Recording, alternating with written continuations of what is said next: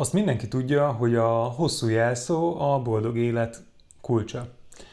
De hogy miért és pontosan hányszor ki látja a jelszavunkat, azt már lehet, hogy kevésbé. Ott indul a folyamat, hogy megadsz egy erős jelszót, mert hát addig nyaggat a regisztrációs folyamat, amíg beírsz plusz egy jelet, egy számot, egy nagybetűt, te pedig engedelmeskedsz, ezt a kicsillagozott jelszavadat, ezt elküldöd valahova egy szervernek, az beilleszti, beilleszti egy adatbázisba, és meg vagyunk, innentől ugye ehhez hozzáhasonlítja, amit megadsz a bejelentkezéskor, és már van is egy autentikációnk. Nos, valójában így nézett ki a regisztrációs folyamat olyan 1995-ben, aminek három előnye is volt. Ez gyors, egyszerű és gyors. Na de hányan látják-e közben a jelszavunkat? Szóval tegyük fel, egy hacker elkapja az üzenetet, miközben az, tehát a jelszavunkat, miközben az megy a szerver felé a levegőben, és dekriptálja. Igen, akkor is kell dekriptálnia, hogyha HTTPS-en megy az üzenet, nem csak akkor, hogyha VPN-en vagyunk, csináltam erről egy videót, azt is nézzétek mindenképp, tehát fitnesseznie kell, dekriptálnia kell, vagy valahogy megkerüli, megszerzi a RAW adatot, és látja a jelszavunkat. Oké. Okay. Ez kevésbé valószínű, úgyhogy menjünk is tovább. Megérkezik az üzenet a szerverhez, itt egy logger vagy logolja az eseményt, vagy nem, minden esetre a szerver látja a beérkező jelszót, és végül miután lementi az adatbázisba, akinek olvasási joga van ahhoz a táblához, vagy adatbázishoz, legalább olvasási joga, az látni fogja itt is a jelszót. Tehát mindenki látja az ég egyet a világon, Ráadásul a valóságban nem is csak ennyi réteg van, hanem sokkal több, négy előttel több réteg. Mindezek közül a legnagyobb probléma az adatbázis, mert ugye itt permanensen tároljuk a jelszót, akár évekig, amíg törlöd a felhasználó neved, vagy accountodat, vagy még azután is ugye. Na és pontosan ezért kell a jelszavakat titkosítva tárolni az adatbázisban. Jó, oké, de hogyha valakinek megvan a titkosító kulcs, és akkor azzal dekriptálja a jelszavamat, akkor már látja is. Szóval, hogyha van egy adatbázis hekkelés, ami van minden másnap valahol, vagy mondjuk egy dolgozó unatkozik, akkor még, még mindig látja a jelszavamat, nem? Nem. És ez a lényeg. Nem titkosítjuk ugyanis a jelszavakat, hanem hesseljük. Hogy mi a különbség? Köszönöm, hogy kérdeztem. Jó esetben a hash az egy visszafordíthatatlan függvény eredménye, egy x-bites bináris szám, amit csak mindenféle heurisztikákkal lehet megtippelni, és pontosan ezért vannak az ajánlások a hosszú és bonyolult jelszavakra, hogy minél tovább tartson, amíg egy hacker ezt meg tudja tippelni, és minél tovább biztonságban legyen az accountot, ha ezt a hash ezt a számot megszerzi egy hacker véletlenül, például egy adatbázis ellopásánál. Mert ha valamiben biztosak lehetünk, akkor az az, hogy mi sokkal később fogjuk megtudni azt, hogy a jelszavunk hesse az egy hackerhez került, mint hogy ez megtörténik. Ha megtudjuk egyáltalán. De mi a fene az a hash, és már mégis hogy ne lehetne visszafele is ugyanazt a transformációt megcsinálni a jelszón, azon a hash-en, hiszen tudjuk, milyen titkosító eljárások népszerűek. Hát ugyanazok a lépések, csak visszafele, ugyanazok a műveletek. Hát ha tudod, hogy egy függvény a kettővel szorzás, akkor az, hogy két x egyenlő y, ebből az egyenletből visszafele bármelyik y-ról meg tudod mondani, hogy mi a hozzátartozó x, nem? De persze mondjuk akkor ott vannak a másodfokú műveletek, x négyzet egyenlő 4, akkor már az x az lehet 2 vagy mínusz 2 is. Jó, de ez mondjuk még mindig nem túl visszafordíthatatlan két eredmény. Ott van viszont az MP3.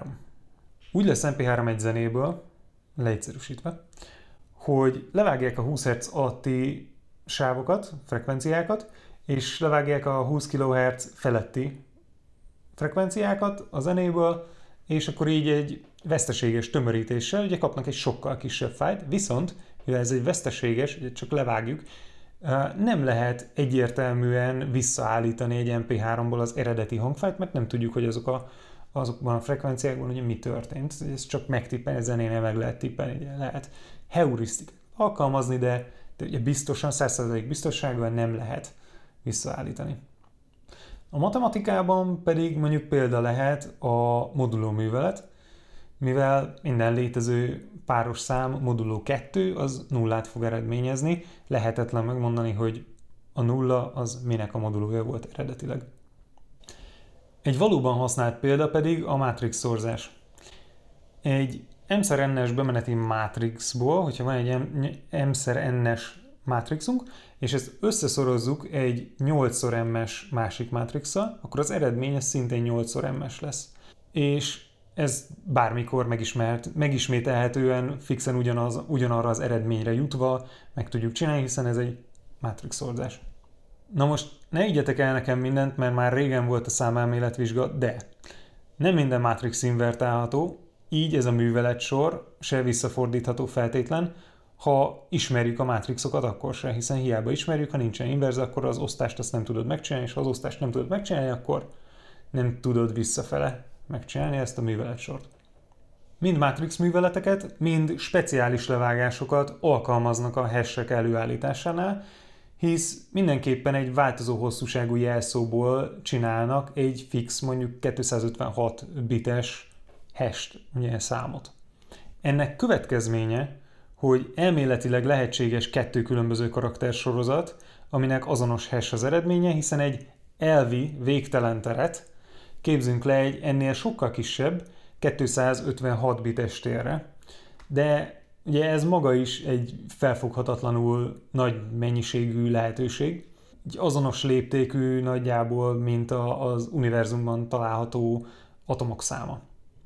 A bemenet pedig szintén nagyon messziről és nagyon elméletileg végtelen csak, hiszen valójában egy nagyobb fájl hesselése se egy nagy valami. Hiszen 1 gigabyte az 8x10 bit, egy 20 karakteres jelszóról beszélve, meg pláne azért ö, ö, inkább nagy tér az, amiben leképződnek. Az, hogy a hesselés az ne legyen visszafordítható folyamat, és hogy extrém ritka legyen a két azonos hash produkáló karaktersorozat bemenet, az mindkettő a hash függvénynek kettő fontos tulajdonsága, ami ellen pedig védelem, hogy neked milyen jelszóhosszúságod és verzitásod van, az az, hogy mikor a támadók megszerzik valahonnan a jelszavadat, a jelszavad hessét, akkor elkezdenek szótárakat és, és randomokat felhasználva tippelgetni, vagyis beadnak a hash függvénynek jelszavakat, és remélik, hogy a te hasheddel azonos hash lesz az eredmény a túloldalon, mert akkor vagy megtalálták a jelszavad, vagy ugye azt az extrém ritka azonos karaktersorozatot, ami ugyanazt a hest eredményezi. Na de nézzünk meg egy konkrét, ma épp biztonságosnak ítélt hash függvényt, az SHA 256-ot. Tudtátok, hogy minden nap élethalál verseny megy, hogy ki tud SHA 256-ot feltörni gyorsabban? Milliárdokat költenek rá cégek és államok, és magánszemélyek szerte a világban.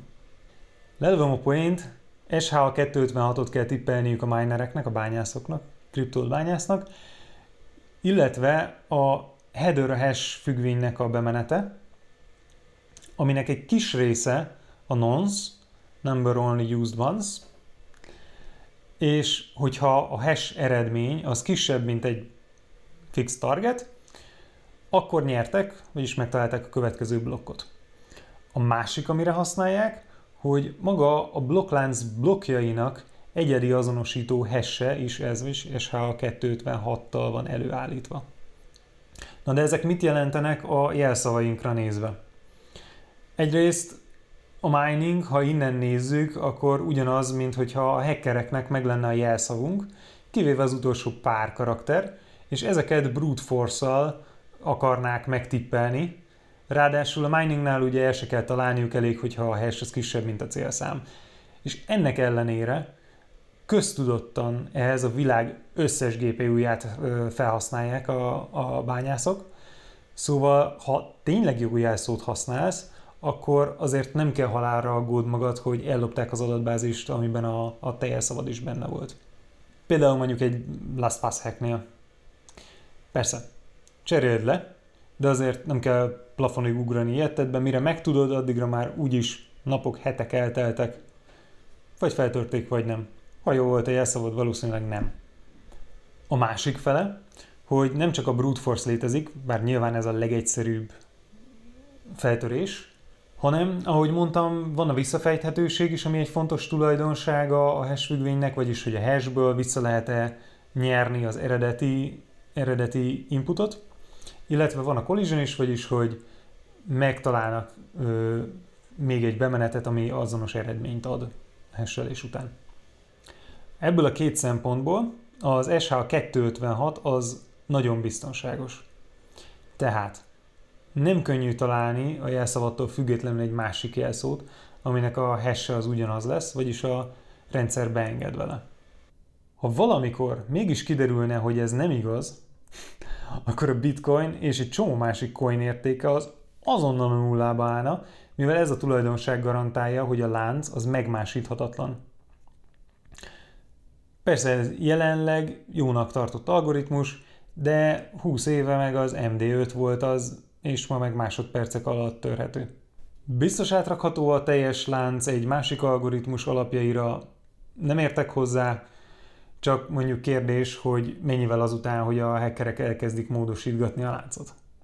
Minden esetre ezt tudják a jelszótitkosítások, röviden tehát hiába van meg valakinek a jelszó adatbázis, az még nem jelenti azt, hogy belagolt a Gmailedbe, és két hónapja nézegeti az e-mailedet, feltéve, hogy jó a jelszavad, hosszú, nem szavak vannak benne, van benne speciális karakter, van benne szám, van benne, minden van benne. De persze én is, a szomszéd is tudja, hogy a te jelszavad az ASD 123 password és Lacika 89. Na, sziasztok!